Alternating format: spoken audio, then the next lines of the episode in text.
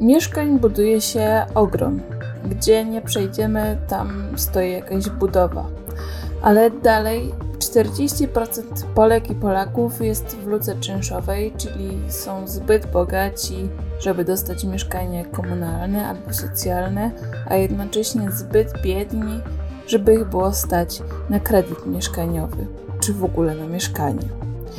W 2019 roku w Polsce rozpoczęto budowę prawie 250 tysięcy mieszkań.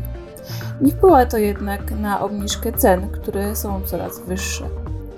40% z nas mieszka w przeludnionych mieszkaniach, a domów powstaje tak dużo jak nigdy do tej pory.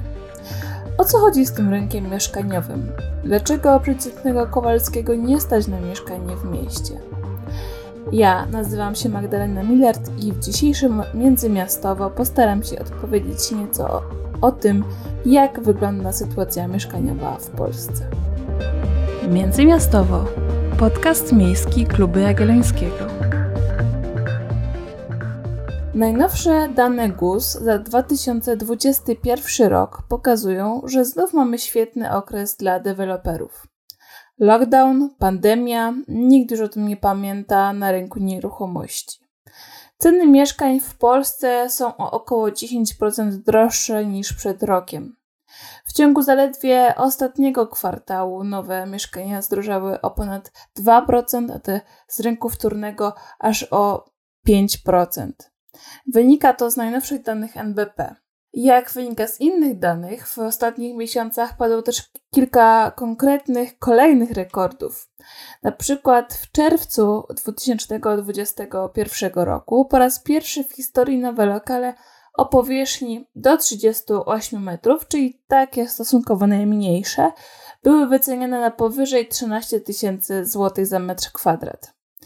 Kraków, Gdańsk, Poznań, Wrocław czy w końcu Warszawa, tu wszędzie możemy spotkać się z takimi najwyższymi cenami za metr. Jednocześnie budujemy bardzo dużo.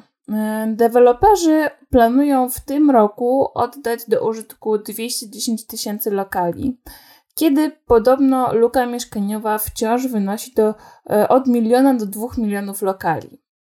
Szacuje się więc, że w tym tempie zasypanie tej luki zajmie około 10 lat. Trochę widzimy już tutaj pewien zgrzyt, bo skoro buduje się tak dużo, to dlaczego ten problem nie znika?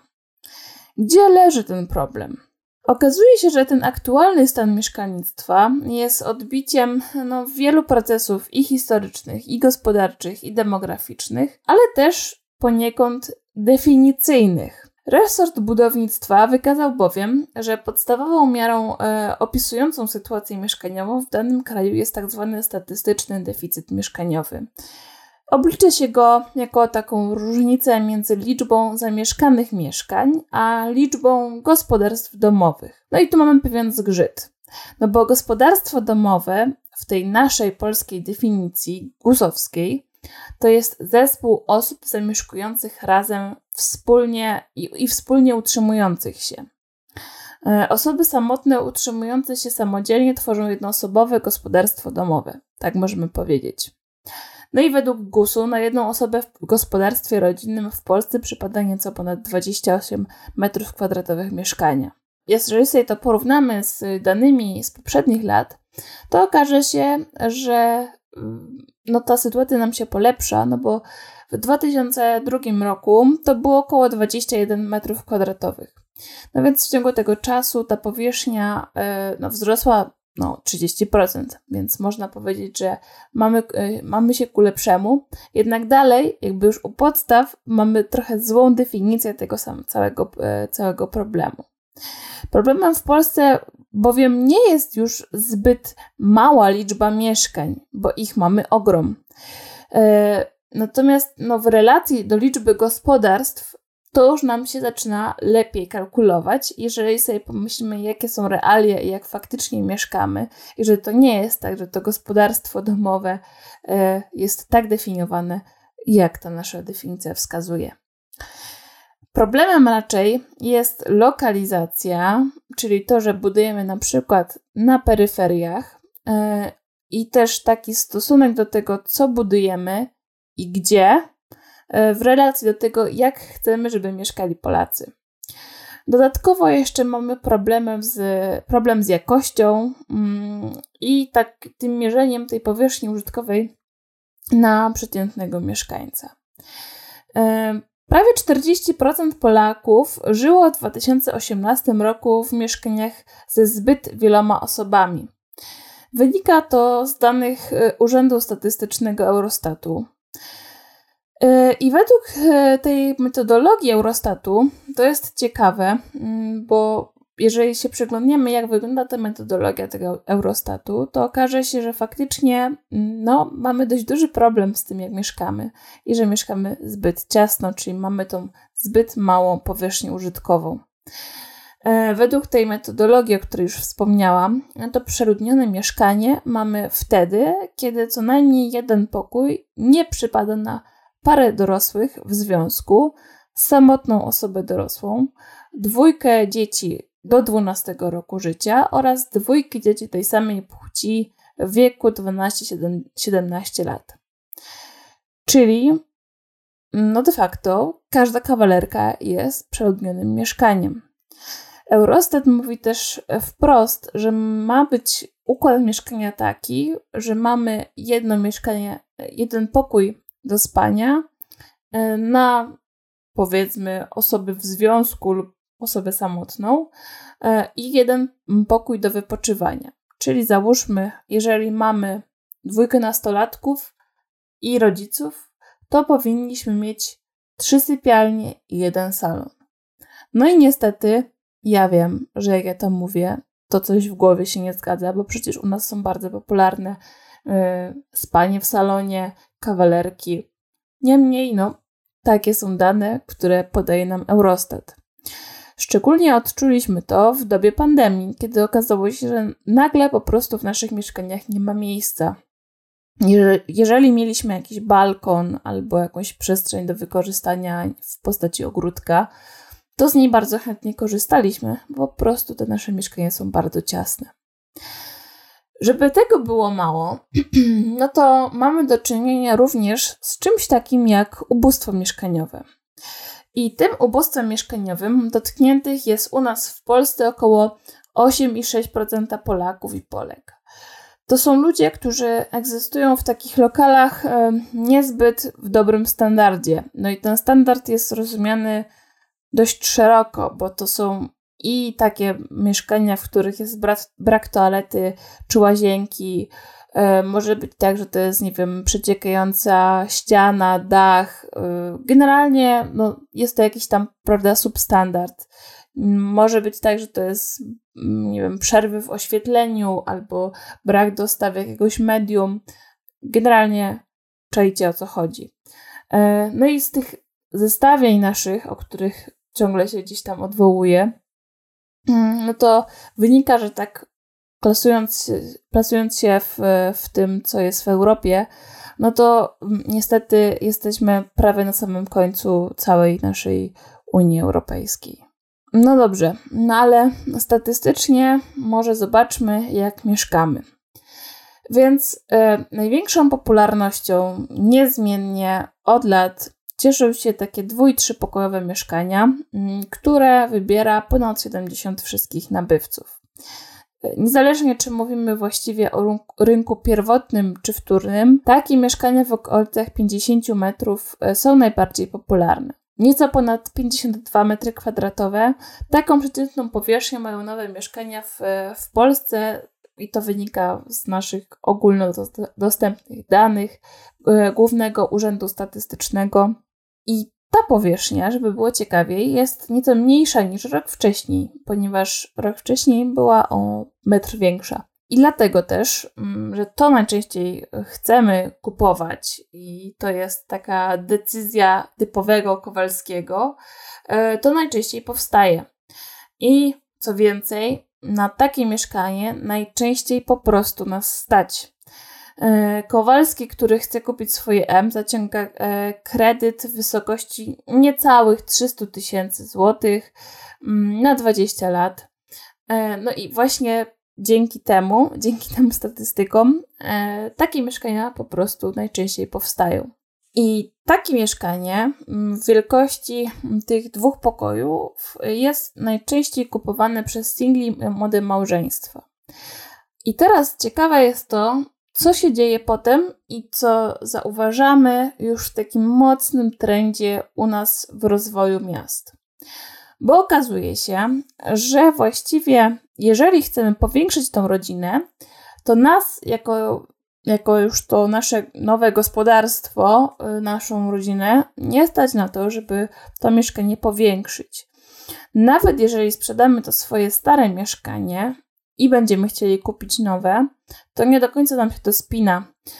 I oczywiście bardzo mm, jasna sprawa jest to, że pod miastem jest taniej, e, więc bardzo często decydujemy się na to, żeby jednak nie mieszkać w tym mieszkaniu, tylko żeby pojechać e, za miasto i tam kupić działkę i w naszej głowie, oczywiście, najpiękniejszym widokiem jest domek wolno stojący, yy, odseparowany od wszystkich, bez żadnych sąsiadów, bez nikogo, kto nam w okno zagląda.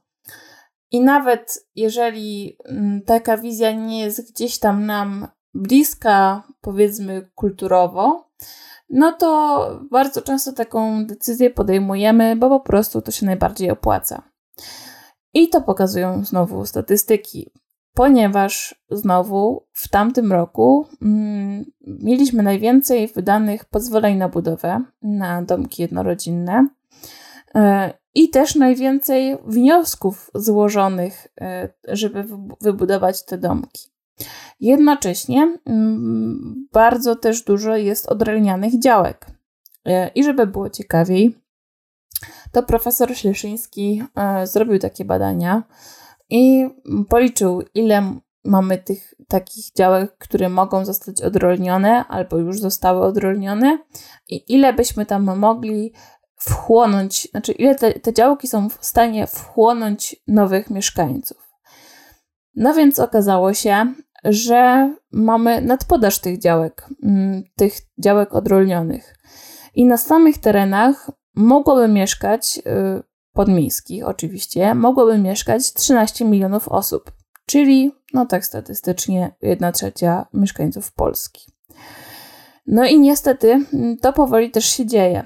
I okazuje się, e, że coś takiego jak suburbanizacja, czyli właśnie to budowanie się pod e, miastami, jest u nas no, powszechnie spotykane. I jeżeli byśmy sobie popatrzyli na taką mapę statystycznego miasta w Polsce, to się okaże, że najdroższe jest centrum, ale tam mamy mieszkania, które są kupowane inwestycyjnie.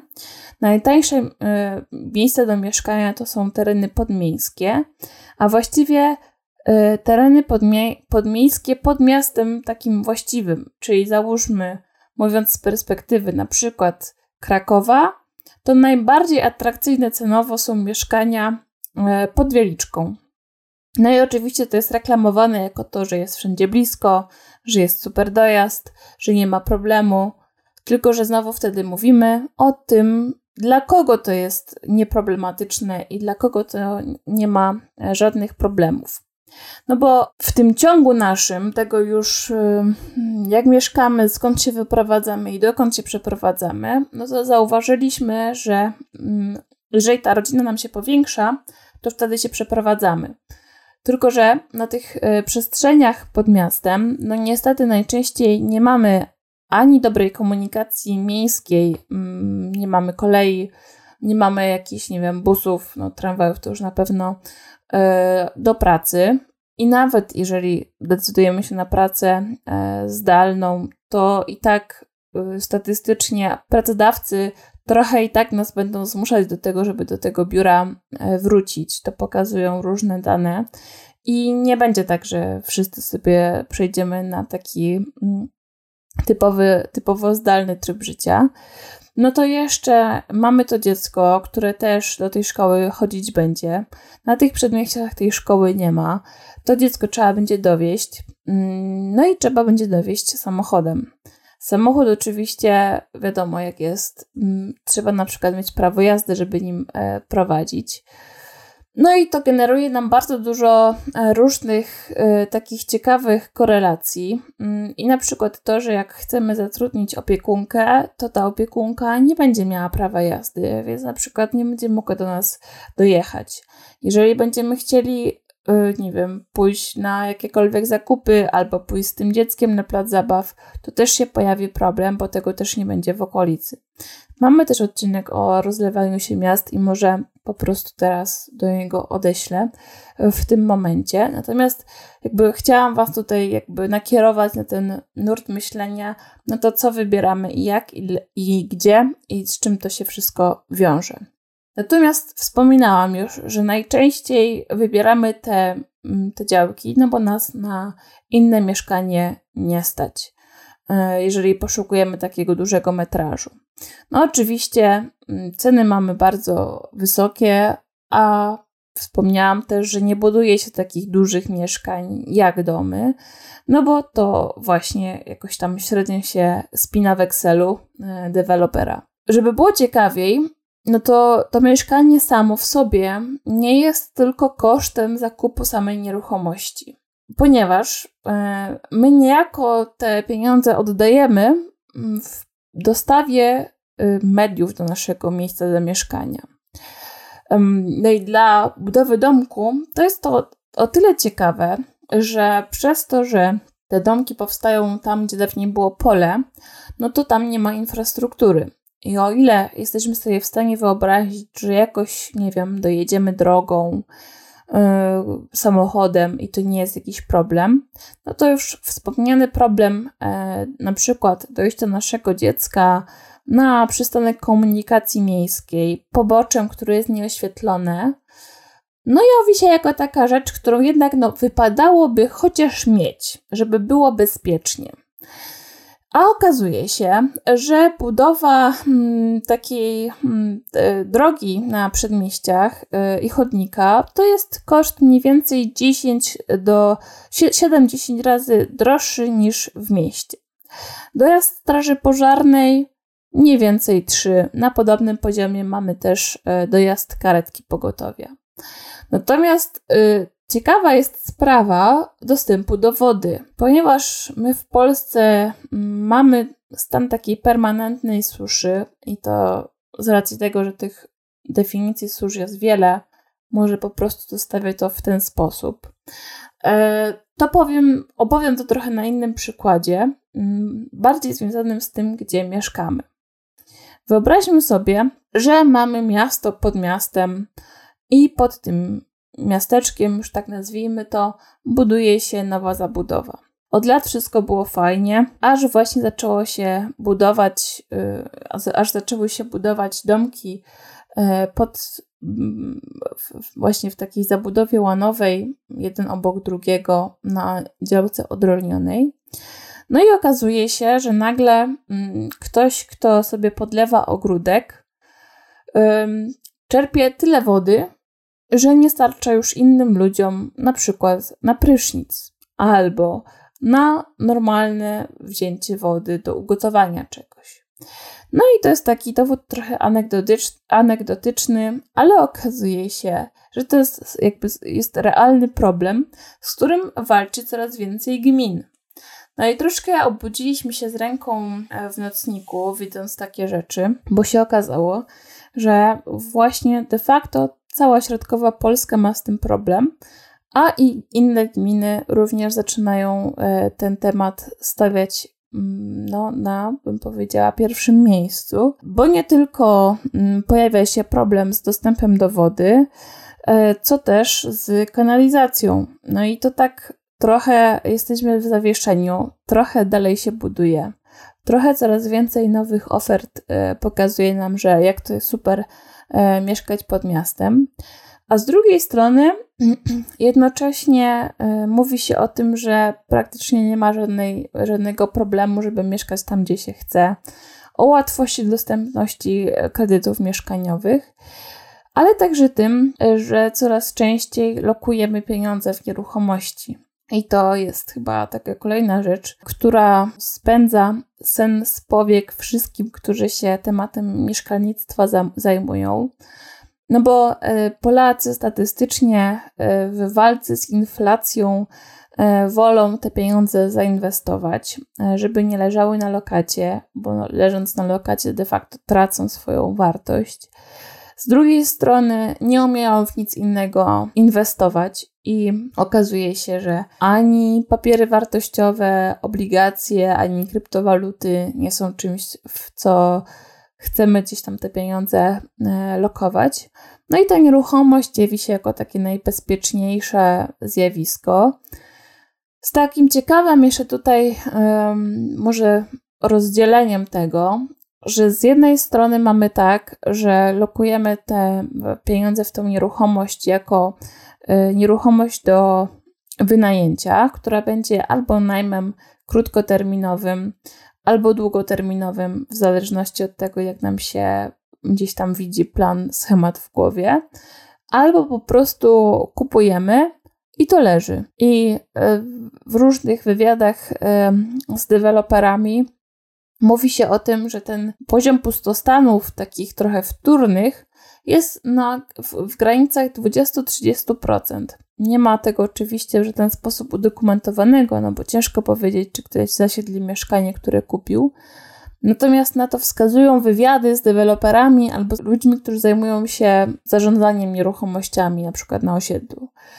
Mm, że po prostu lepiej, że w wielu, jakby w mentalności wielu ludzi lepiej jest kupić mieszkanie i tam zalokować właśnie, właśnie te pieniądze i go nie wykańczać, nie szukać e, żadnych pomysłów na to, jak to mieszkanie by mogło zarabiać, tylko po prostu, żeby stało puste. Przypominam, 40% Polaków jest w luce czynszowej, czyli nie stać ich na y, mieszkanie własne, a jednocześnie są zbyt biedni, żeby mieszkać mieszkaniu socjalnym albo komunalnym. Taka ciekawa koincydencja, tak bym powiedziała. Już na koniec, y, może w tym temacie mieszkaniowym, podkreślę jeszcze, że ostatnią właściwie kwestią już z tym związaną i właśnie z tym, y, gdzie lokujemy pieniądze i później co z tymi mieszkaniami robimy, jak już je kupimy, to jest właśnie ten rynek najmu i tego, y, jak chętnie oddajemy te mieszkania mm, na najem krótkoterminowy.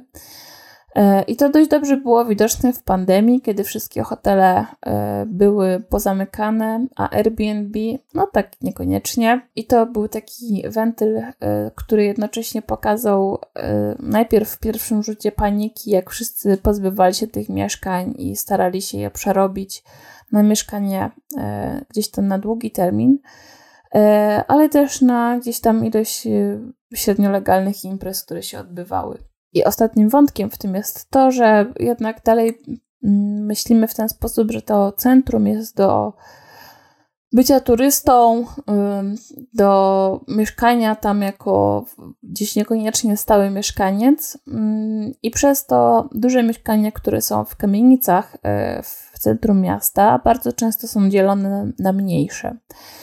I to też dzieje się tak bardzo często średnio legalnie, ponieważ rozporządzenie ministra, które mówi o e, tym, jak możemy mieszkać, ładnie nazwane warunki techniczne, mówi o tym, że mieszkanie zaczyna się od 25 metrów. I wszystko, co jest mniejsze niż 25 metrów, mogło być zrobione, ale w ramach e, wcześniej panujących przepisów przed nowelizacją. Natomiast po nowelizacji okazuje się, że to mieszkanie ma mieć ten minimalny metraż 25 metrów. No i jednocześnie widzimy na, mm, w różnych ofertach y, mieszkania 18 metrów, 10, 7, różnie to bywa. E, I z jednej strony są to mieszkania nowe, które są sprzedawane jako lokale użytkowe z funkcją na niestały pobyt ludzi. To jest istotne, tylko właśnie e, czasowy i to jest normalna rzecz, którą w ogóle można sobie kupić na firmę, odpisać podatek i nie ma problemu, tylko wtedy właśnie to jest mieszkanie na najem, przepraszam, lokal na najem, bo w tych ofertach nigdy nie ma e, słowa mieszkanie a z drugiej strony mamy właśnie średnio legalne, dzielone mieszkania, które y, bardzo często są gdzieś tam chałupniczo robione. No i przed tym szczególnie przestrzegam, bo z racji tego, że każdy budynek, jeżeli jest budowany, to jest budowany w uzgodnieniu z branżami. Tych branż jest bardzo dużo, a od architektury przez konstrukcję, e, przez wodkan, wentylację, mm, uzgodnienia z, z sieciami, ze wszystkim i na przykład przepisy pożarowe tutaj też wchodzą w grę. Natomiast jeżeli ktoś sobie właśnie tam gdzieś e, bez zgłaszania takich e, przeróbek przerabia duże mieszkanie na kilka mniejszych, no to może się okazać, że stanowi to dość spore zagrożenie nie tylko w takim powiedzmy dziennym funkcjonowaniu, jak na przykład niewydolność sieci, problemy z jakimś tam może hmm, konstrukcją albo z, nie wiem, z kanalizacją, to może się jeszcze okazać, że jest tak, że ktoś nie pomyślał o drogach pożarowych. Bardzo, bardzo y, często jest to właśnie w ten sposób zrobione, że nawet nie jest to jakoś specjalnie wydzielone w księdze wieczystej. Y, trzy, trzy lokale są jako jeden figurujące. No i potem, jeżeli by coś się miało dziać, odpukać, no to niestety mm, będą tutaj dość nieciekawe konsekwencje. Więc y, z tymi przemyśleniami Was zostawiam. Bardzo czekam też na opinię, jak się podobał taki solowy odcinek, który jest no, bardzo dużym wyzwaniem, ale jednocześnie trochę inną formułą, którą, jeżeli Wam się podoba, może będziemy gdzieś tam dalej wdrażać. Pamiętajcie o tym, żeby nas śledzić na Twitterze, pisać do nas, y, wspierać nas darowiznami. No i to właściwie już wszystko w dzisiejszym odcinku. Słuchajcie, subskrybujcie, wspierajcie, udostępniajcie międzymiastowo. Dzięki Wam właśnie istnieje. Do usłyszenia. Międzymiastowo. Podcast miejski Kluby Jagiellońskiego. Produkcja tego odcinka została sfinansowana ze środków otrzymanych w ramach Programu Rozwoju Organizacji Obywatelskich na lata 2018-2030, których operatorem jest Narodowy Instytut Wolności Centrum Rozwoju Społeczeństwo Obywatelskie. Pozyskany grant pozwala nam rozwijać nie tylko nasz podcast, ale i inne działania w tematyce miejskiej na portalu klubjagielloński.pl. Spodziewajcie się więc kolejnych podcastów, pogłębionych artykułów, ale i spotkań i dyskusji online. Gorąco zachęcam również do dołączenia do naszego zespołu seminaryjnego – Więcej szczegółów uzyskacie pisząc do nas na Twitterze lub poprzez profile Klubu Jagiellońskiego na Facebooku czy Instagramie.